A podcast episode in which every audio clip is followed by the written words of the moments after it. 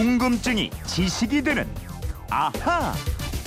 네, 세상의 모든 궁금증을 풀어드립니다. 궁금증이 지식이 되는 아하. 오늘은 경남 양산에서 서영호 님이 게시판으로 주신 궁금증이에요. 저는 선풍기가 궁금합니다. 선풍기 날개 수가 제품마다 다르던데 이게 어떤 차이점과 장점이 있나요? 날개에 따라서 바람이 더 많이 나오거나 소음이 더 적은가요? 전기요금은 어떤가요? 선풍기는 언제부터 쓰기 시작했나? 야, 선풍기에 대해서 굉장히 궁금한 게 많으신 분입니다. 좋습니다. 에, 선풍기 바람처럼 선선하고 부드러운 김초롱 아나운서 알아보죠. 어서 오세요. 나나나나나나나나. 아 이거 바람 좀 나오면서 효과는 좀 내야 될것 아, 같아요. 정말. 안녕하세요, 김초롱입니다. 집에 선풍기 몇 대 있어요? 딱 한 대 있습니다. 한 대 있어요. 그래, 뭐 에어컨이 있으니까. 예. 집에 에어컨이 예. 있어도 선풍기는 거의 다 있어요, 그죠? 그럼요. 공기 순환용으로도 음, 많이 음. 쓰고요. 또 선풍기는 에어컨하고 달리 쓰임새가 참 여러 가지고. 예, 뭐 바람 불게 해갖고 더위도 식히고요. 음. 나쁜 공기 환기시킬 때도 쓰고요. 네. 젖은 빨래도 막 급하게 말리고 예. 머리카락 샥 날리면서 말리기도 하고요. 음. 다목적입니다. 그리고 요즘 선풍기 종류 참 많아요. 스탠드형으로 긴 거 있고요. 천장에 달아놓는 거 있고요. 그 탁상용 있죠? 멀리 서 막 속도락 방향 조절하게 리모컨 달려 이렇게 탁 예. 나오죠. 그러면서도 전기 요금은 에어컨보다 훨씬 적게 들죠? 예, 그 에어컨에 비교하면 20분의 1밖에 안 된다고 예, 합니다. 예. 그리고 에어컨을 너무 많이 틀면 냉방병 걸릴 거그 음, 확률도 좀 있고요. 그 선풍기는 그 정도 걱정은 안 해도 되는 그런 게 있고 또 이런 걸 보면 선풍기가 살아남는 이유가 다 있는 것 같습니다. 네.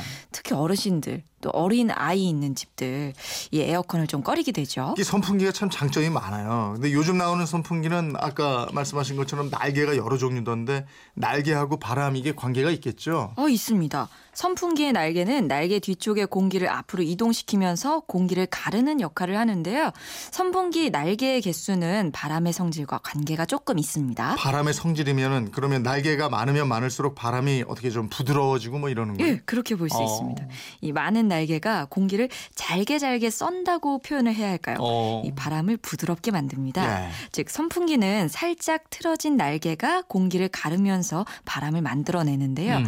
날개가 세 개면 한 번 회전할 때 바람을 세 번 나눠서 보내게 되고 네.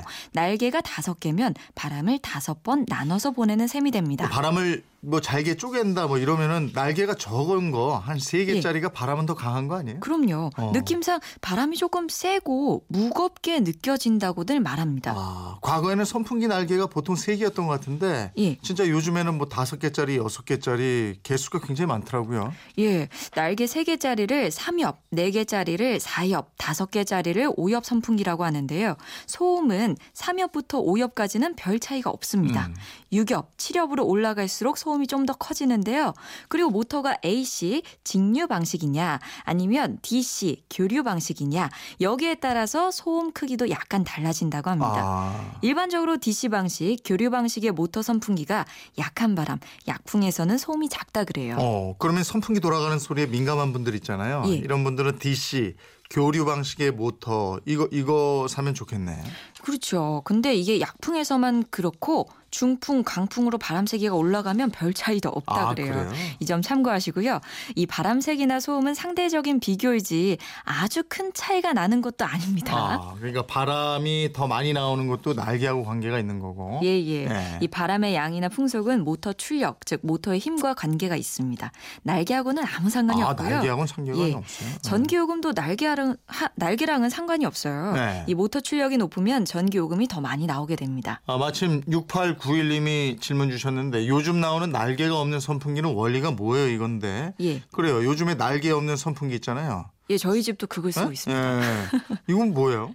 이 날개 없는 선풍기가 2009년에 처음 나왔는데요. 네. 전기 선풍기가 처음 만들어진 지 거의 130년 만에 일어난 획기적인 변화라서 음. 130년 만에 진화다 이런 평가를 받았습니다. 이 선풍기는 선풍기 날개가 들어 있어야 할 둥근 머리 부분이 텅 비어 있어요. 그러게요. 그러니까 날개가 어디로 가느냐? 둥근 머리 부분을 받치고 있는 밑에 원통형 받침대가 있어요. 네. 이 안에 숨어 있습니다. 음. 받침대 속에 숨은 날개가 마치 뭐 제트 엔진처럼 공기를 쫙 빨아들인 다음에 머리 부분 안쪽에 난 좁은 틈으로 바람을 샥 내보내는 방식입니다. 아, 날개가 이게 아예 없는 건 아니고 숨겨놓은 거군요. 그렇죠. 이렇게 네. 하면 둥근 머리의 바깥쪽보다 안쪽의 기압이 낮아지면서 주변 공기를 다시 한번 끌어들이게 되고 받침대에서 빨아들인 것보다 몇 배 많은 양의 공기가 배출됩니다. 배출되고 강한 바람을 만들어낸다고 합니다. 아, 오늘이 하지. 뭐 이제 본격적인 장마 여름 더위가 시작이 되는데 이 더운 여름을 나게 하는 고마운 선풍기. 예. 이건 누가 발명한 거예요? 자료를 찾아보니까요. 최초의 선풍기 1600년대에 천장에 매달아 놓은 추의 무게를 이용해서 기어 장치에 회전축을 돌리고 이것이 커다란 부채 한 장을 이 시계추 모양으로 오가게 하면서 바람을 불게 하는 형태였고요. 네. 1850년대에 지금의 탁상형 선풍기 모양의 태엽을 감아서 사용 하는 것이 발명됐습니다. 음.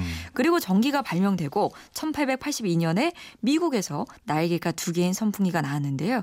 이 선풍기는 회전하는 날 주위에 보호하는 케이스가 없었대요. 네. 그래서 다소 좀 위험한 제품으로 인식이 됐다고 합니다. 아니 사실 선풍기가 돌아가는 원리가 뭐 그렇게 복잡한 건 아니잖아요. 그렇죠. 날개 돌리면 바람이 일어난다. 뭐 이건 예. 뭐 아주 오랜 옛날부터 알고 있었으니까. 그렇죠. 그 우리나라에는 이 선풍기가 언제 등장한 거예요? 우리나라에는 1920년대에 선풍기라는 말이 처음 등장합니다. 네. 1923년 신문에 보니까요.